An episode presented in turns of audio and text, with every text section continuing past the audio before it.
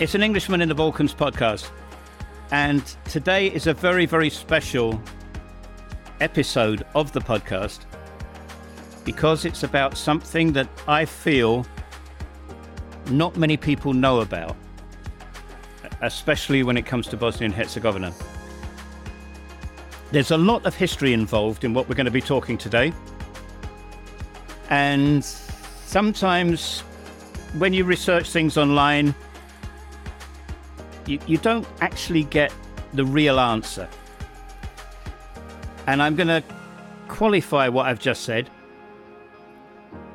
because, yeah, it depends on what you read. So, the best person to tell a story about something is somebody that works with it all the time. Now, I'm joined today by Aleksandra Bunčić. Right, Aleksandra is a scholar and an expert when it comes to one of the most rarest documents in the world. And that document resides in Sarajevo in Bosnia and Herzegovina. It's, I think, Aleksandra's going to tell me anyway, but I think it's from 1392. I might have the date slightly wrong there. As normal, the question goes to start the podcast Who is Aleksandra Bunčić? Thank you so much for the invitation and for the interest in this manuscript. And we did not reveal yet what, what we will uh, be talking about and what is the manuscript in question. You said it correctly. It is housed at the National Museum of Bosnia and Herzegovina in Sarajevo when it comes to me and the question who I am, uh, I'm an art historian and a scholar, and I'm very passionate about the art, history, and the mysteries that are connected with this. Uh, I dare to say, very important and significant manuscript. Aleksandra, what is the Sarajevo Haggadah? And why is it considered so significant? Uh, so, in general, uh, the Haggadah is a book uh, read on Pesach or Passover, that is a Jewish holiday commemorating the liberation of the Israelites from a 400 years captivity in Egypt, as described in the book of Exodus.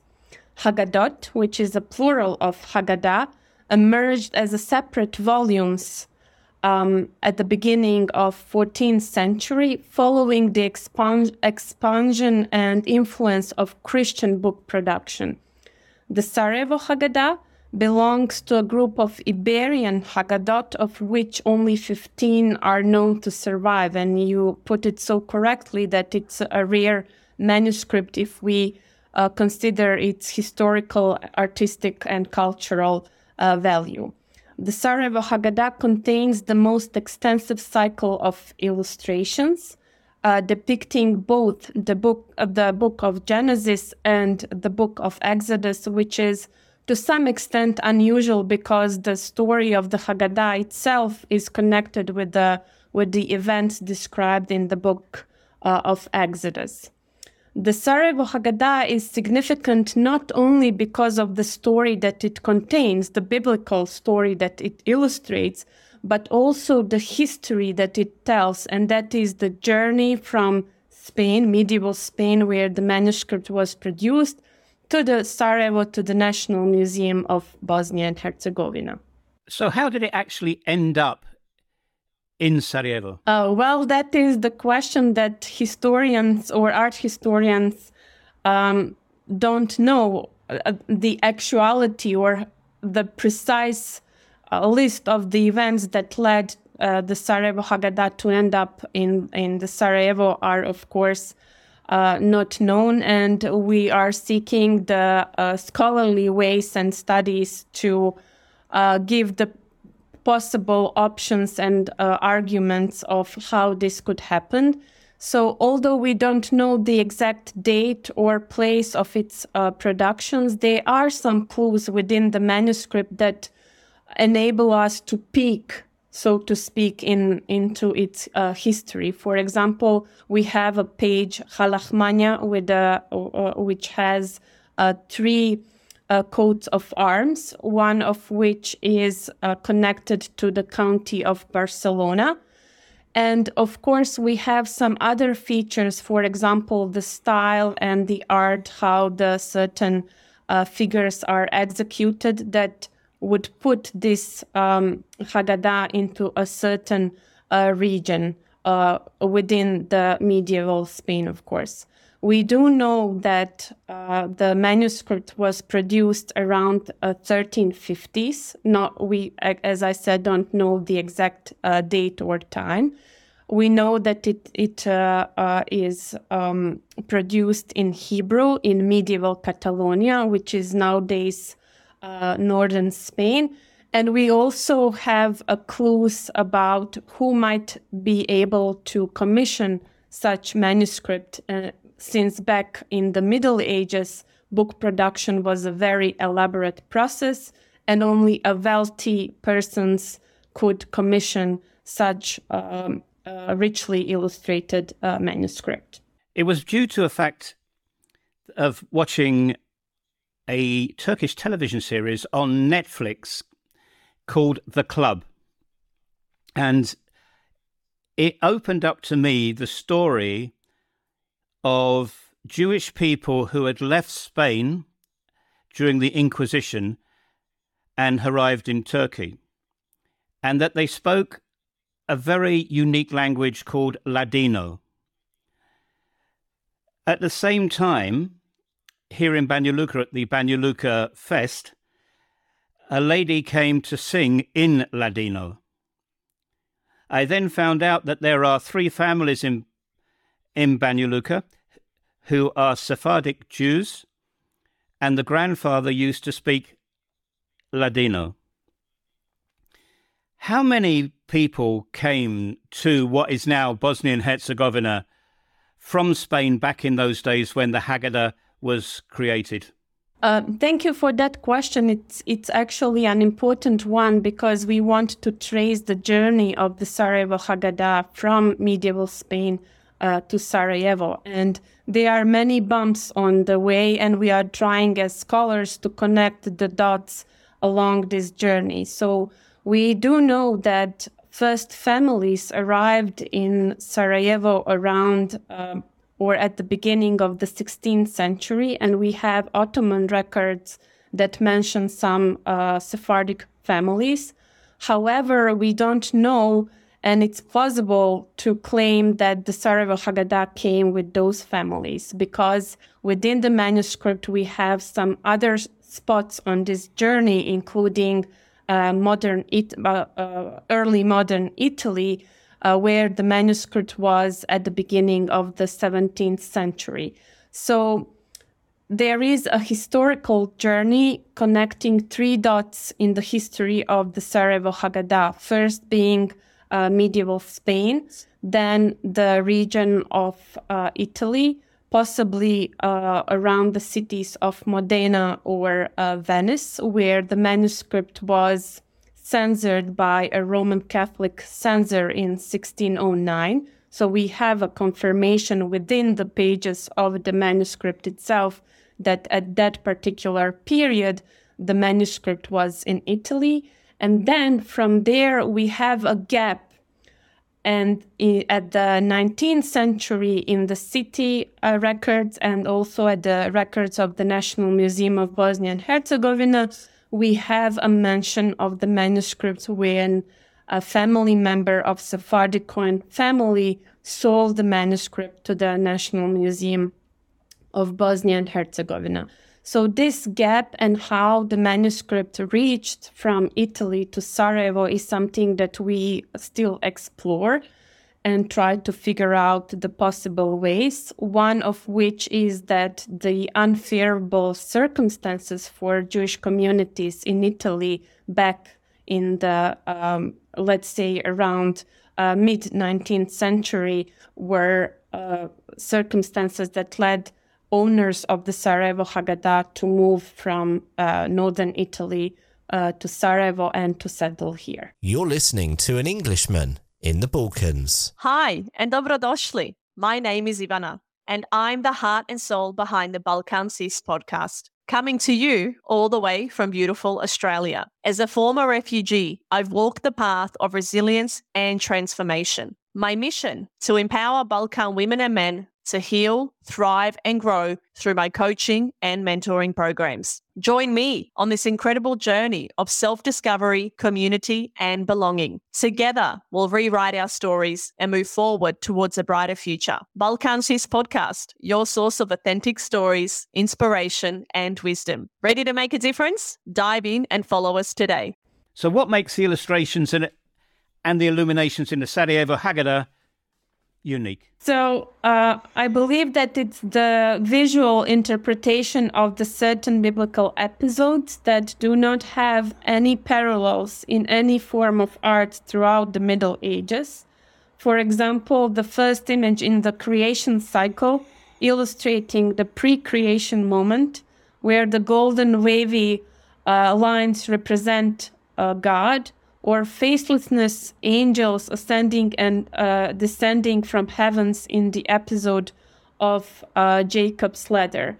So the illuminator of the Sarajevo Haggadah use uh, had actually unique visual interpretation and understanding of the text of the uh, Tanakh and use this visual interpretation to transform uh, into very unique, I would say um, subtle um, subtle uh, visual language. Bosnia and Herzegovina has had more than its fair share of of crisis and chaos from before the Turkish Ottomans came. Then there was the time of the Austro Hungarians, the First World War. Then the sad um, events of the Second World War, Sarajevo and Bosnia and Herzegovina is occupied by three different nations. And then more recently, the tragic interethnic conflict, which Sarajevo really, really suffered under. So, how has the Haggadah survived these historical challenges through wars and conflicts? Um, thank you for, for that question. It's really important in addressing the circumstances and how, as people, we can safeguard and take care of our uh, national uh, artifacts or monuments that that represent our mutual history. Um, I would say that it's a genuine admiration and acknowledgement of the beauty and the importance of the Sarajevo Haggadah, a unique document that it's nowadays recognized by institutions around the world, including UNESCO, and also by first uh, and also uh, uh, by first and uh, nowadays also staff of the uh, museum who is for 130 years taking care not only on the Sarajevo Haggadah, but also on other artifacts that are of value for uh, history of Bosnia and Herzegovina. In my country, in my history, we learn through art as well. The last occupation of Britain was from the Normans, and the story of that Norman invasion is taught in all schools through the Bayeux tapestry.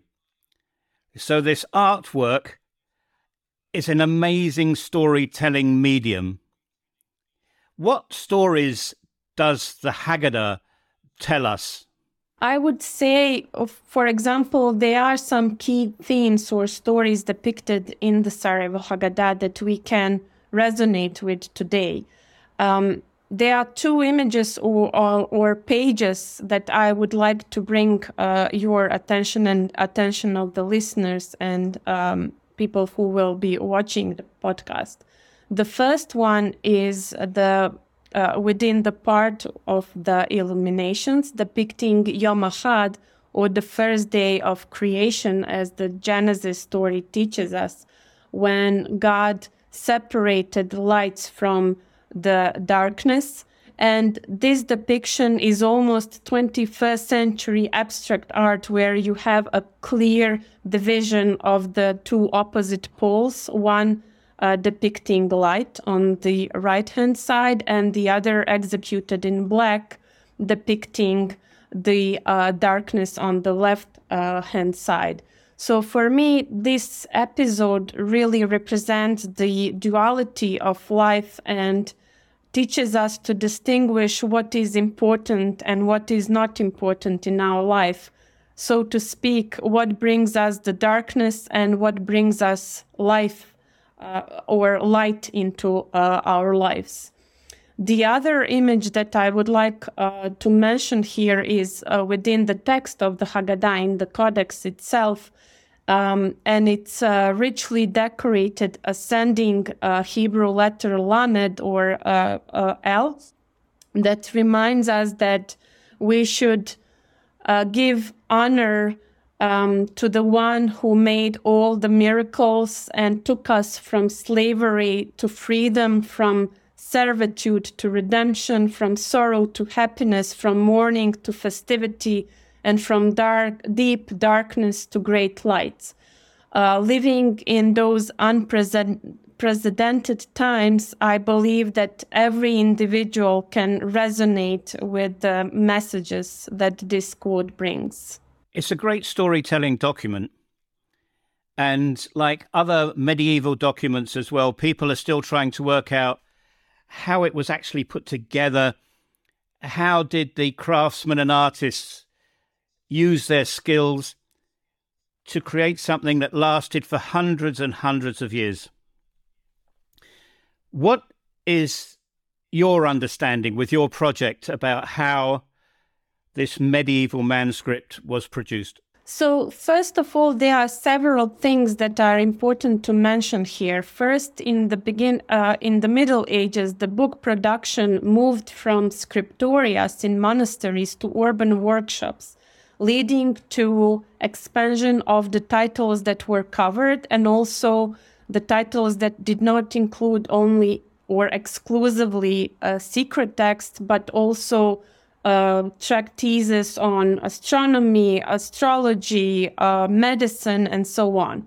So, as I mentioned, uh, uh, manuscript production is a very elaborate process that involves several stages from skin production, from preparing animals, uh, slaughtering them, and preparing uh, their skin for, for parchment that is the first one. Then uh, the outlining of the pages and how the manuscript will actually look like. And that stages uh, that stage also involves scribes and oftentimes illuminators. Sometimes that would be the same person, but oftentimes that would be two different or two uh, two different people working on on uh, production of single volume.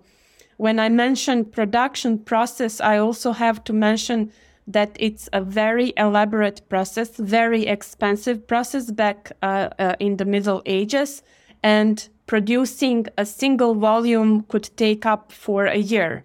And it would, as I mentioned, involve several individuals working together, including scribe, uh, illuminator, uh, oftentimes a religious advisor and commissioner who would express his wishes on how he wants the manuscript to look like. It is also important to mention that uh, back in the Middle Ages, uh, uh Jews were not allowed to be members of guilds. So we do have some understanding that uh, Jewish scribes and Christian illuminators worked together in the production of uh, Jewish illuminated manuscripts, but we do lack knowledge about where those manuscripts were and how the process itself uh, was developing um, and was followed uh, by. Uh, it, in nowadays it's very important to mention modern technology that enables us to study medieval manuscripts including jewish illuminated manuscripts in ways that were not possible before. And some of those uh, methodologies and technologies are non-invasive technologies which means that um, minimum damage would be uh, made to the manuscript or to this certain artifact by exploring its features that now we can uh, study, for example, inks, we can study the um, production process, how the manuscript was gathered in the medieval um, uh, book uh, workshop, and also the different animals that were used for the production of the parchment. For example, in the project that I'm lead scholar to it, nowadays we are able to distinguish different species that are used for the production of certain folios or pages, parchment leaves uh, within the Sarajevo Haggadah. Veliki pozdrav svima ako god da nas sluša bilo gdje u svijetu. Uh, volim vas sve, šaljem mnogo ljubavi, uh, poljubaca i pozdrava. Uh, pratite Ultra magazin ultra.ba ili ga potražite na TikToku, Instagramu ili Facebooku. Ja sam tu također za sve vas. Možemo se družiti, možemo sarađivati. Potražite me na Instagramu Dijana Tepšić. You're listening to an Englishman in the Balkans. Back when the Jewish people were expelled from Spain as a result of the Inquisition. Um, the the Roman Catholic faith at the time was the dominant Christian faith. There hadn't been any protests. There hadn't been any Protestants at that time, and so they have expelled the Jewish community from Spain. And yet, you've said that there is this multi faith component to the Haggadah with Jewish scribes and Christian um, artists doing the, the, the artwork, as it were. How was how did that happen? How was that allowed to happen? Well, uh, that's a very tricky question, and as I mentioned, we don't have enough information. We do have uh, more of the information about the encounter between uh, between Christian illuminators and Jewish scribes happened in the group of Haggadot that are connected with the Central uh, European region. Uh, that means Ashkenazi uh, Haggadot.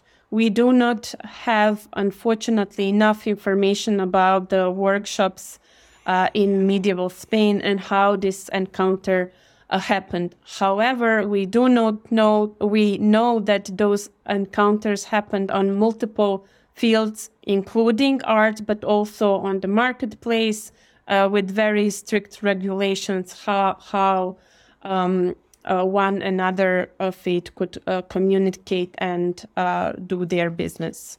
I know that the Jewish community um, sh- shrank for various reasons, which we all know about historically since the Second World War. But the small Jewish community now in Bosnia and Herzegovina, what is their relationship to the Haggadah? So I think that generally speaking, not only for the uh, Jewish community of Sarajevo, but I will mention that in the moment as well, but generally to Jewish communities around the world, the Sarajevo Haggadah is a manuscript I dare to say we make pilgrimage to. And it serves us uh, as a mirror that reflects both the times of prosperity and times of uh, darkness. Uh, it is a witness to different circumstances, challenges, and changes that happen to Jewish communities back in medieval Catalonia, as I mentioned, and also in early modern Italy. Um, the Sarajevo Haggadah also reflects the life of Bosnian Sephardic community and, if you will, of Jewish community nowadays. But to some extent, the manuscript itself locks the its historical, religious, and cultural value within uh, its uh, its pages. And although the Sarajevo Haggadah is now in different setting, which is museum setting, as an artifact um, and not uh, in a family home to be read during the Pesach, during uh, the holiday, its didactic purpose remained almost the same, and that is to teach us and to transmit the story of the Exodus to the future generations. Dorvador, as the text of the Haggadah mentions, from generation to generation, as we are obliged to, to tell the story of the Exodus and salvation from the slavery in Egypt uh, every single uh, Pesach. Uh, my hope is that the Sarajevo Haggadah will outlive us all and that we are here to share the story and its uniqueness with, within with the world. A lot of seriously important religious documents, books, etc., are now held in museums. But on certain occasions, they are removed from the from the museum and used as a reference for maybe a ceremony or something of great importance. Does the Haggadah still get removed from its resting place in the museum for use in any Jewish uh, celebrations? I have to say that nowadays not. Uh, the Haggadah is on display at the museum twice a week uh, during uh, t- uh, on uh, Tuesdays and Thursdays from noon to one o'clock, and it is pulled away only for the scholarly analysis, not for um, religious purposes. However, I uh, know, although I was very small back uh, then during the war, that uh, the Sarajevo Haggadah was removed from the museum to serve as Haggadah within uh, with uh, this uh, purpose that it has and for purpose that it was produced during Pesach celebration in the war, in the recent Bosnian war. Alexander, how can people, you said it's open for viewing at certain times during the week. And it's, I think it's very important that people that visit Bosnia Herzegovina, that visit Sarajevo, should see this.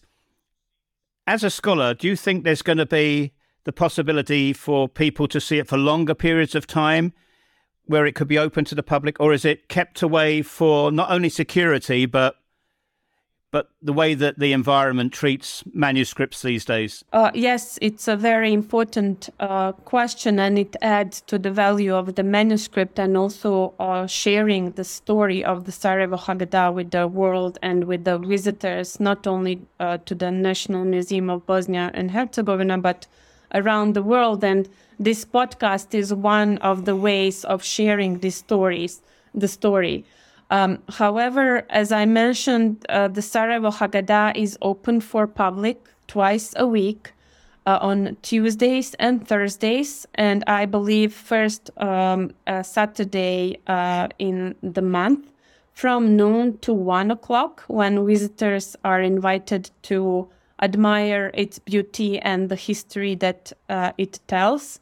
Uh, and there are also some other ways that um, people can learn uh, about the Sarajevo Haggadah, including this uh, podcast and also some uh, other information, including the information uh, from the national Mu- official website of the National Museum of Bosnia and Herzegovina, and also the official web uh, page of the UNESCO Memory of the World Heritage List.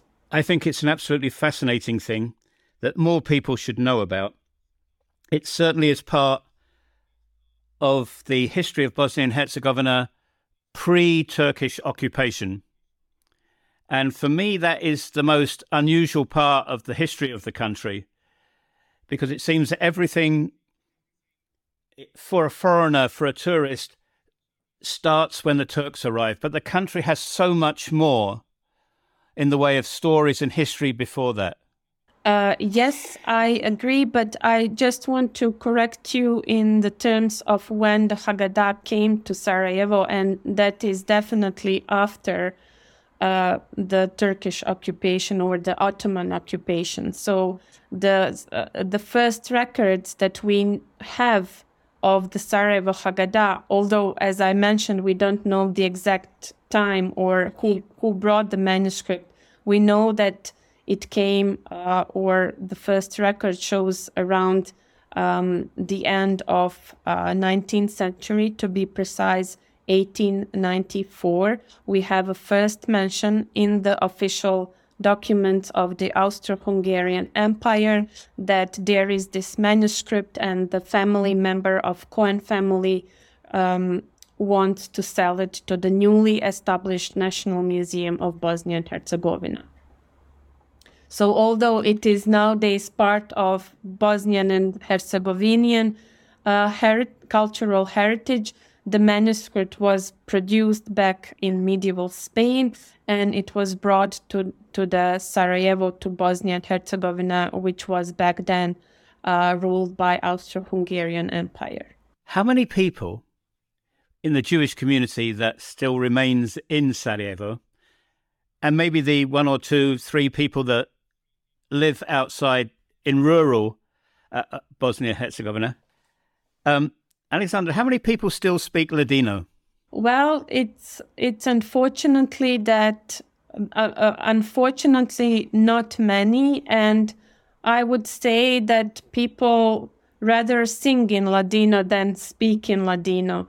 Uh, there are some attempts not only within Jewish community of uh, Bosnia and Herzegovina, but around the university, uh, uh, but at the universities around the world to preserve the language and to bring new speakers um, that are able to, to speak and communicate in Ladino.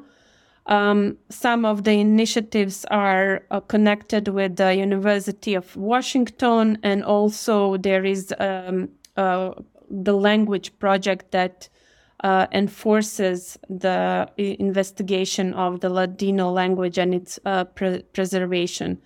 Um, two years or three years back, I believe it was pandemic.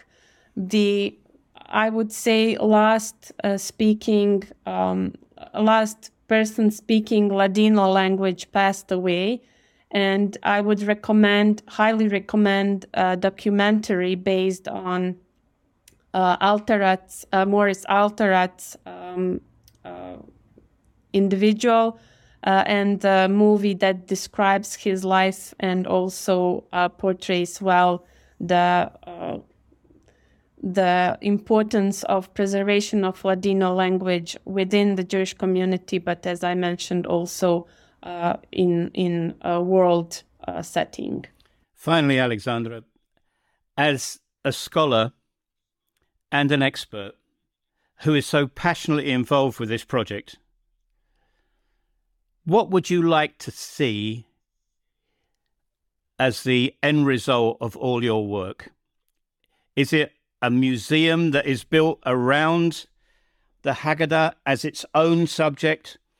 Do you think it should stay in, in, in a national museum? What would you like to see the final result for the Haggadah for people in the world to know about it? Well, as a scholar, we also always try to escape the finality of the things uh, leaving the, the place for uh, future discoveries and a study of this important manuscript. So, what I hope and believe that will happen is that the more scholars and people around the world will recognize its value and they will unite to help the National Museum of Bosnia and Herzegovina to preserve not only the Haggadah but also other uh, artifacts that are of equal importance and that stand along uh, with uh,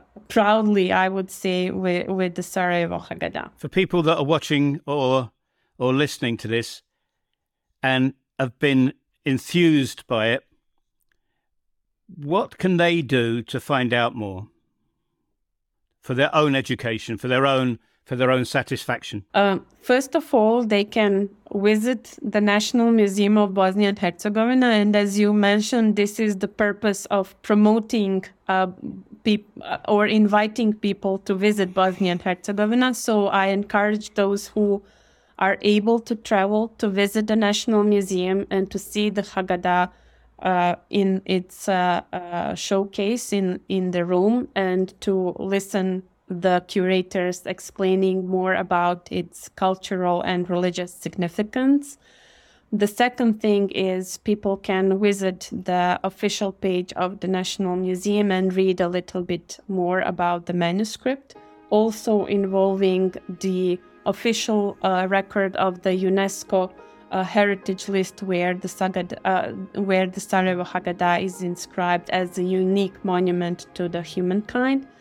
Um, they can, of course, listen to this podcast and read uh, more about um, the Sarajevo Haggadah in different venues. So you would have a scholarly venue that describes the art and history of the manuscript and provides uh, important or unique insights into uh, depictions or images illustrating biblical events or, or history in uh, Italy and so on. Then you have uh, venues that are um, or uh, artworks that are inspired by the Sarajevo Haggadah, but are not necessarily have the foundation or the history of the Sarajevo Haggadah uh, in their core. For example, there is a music play um, inspired by the Sarajevo Haggadah and also a fiction uh, book inspired by the Sarajevo Haggadah. So there are plenty of options, and nowadays that we live in virtual world, uh, we can easily use uh, Google and search for the options that we are interested in. Aleksandra, thank you so so much for giving me your time today. Uh, I'm thoroughly intrigued now. For the next time that I go to Sarajevo, I've got to be there on that day between midday and one to go and see it. And with a bit of luck, um, Tamara and I can catch up with you for a for a coffee and uh, find out a lot more. Aleksandra Bunčić from the Hag- the Haggadah project in Sarajevo, Bosnia and Herzegovina. Thank you very very much for an exceedingly exciting podcast. Thank you so much for your time and your interest in sharing the Sarajevo Haggadah story and the positive stories from Bosnia and Herzegovina.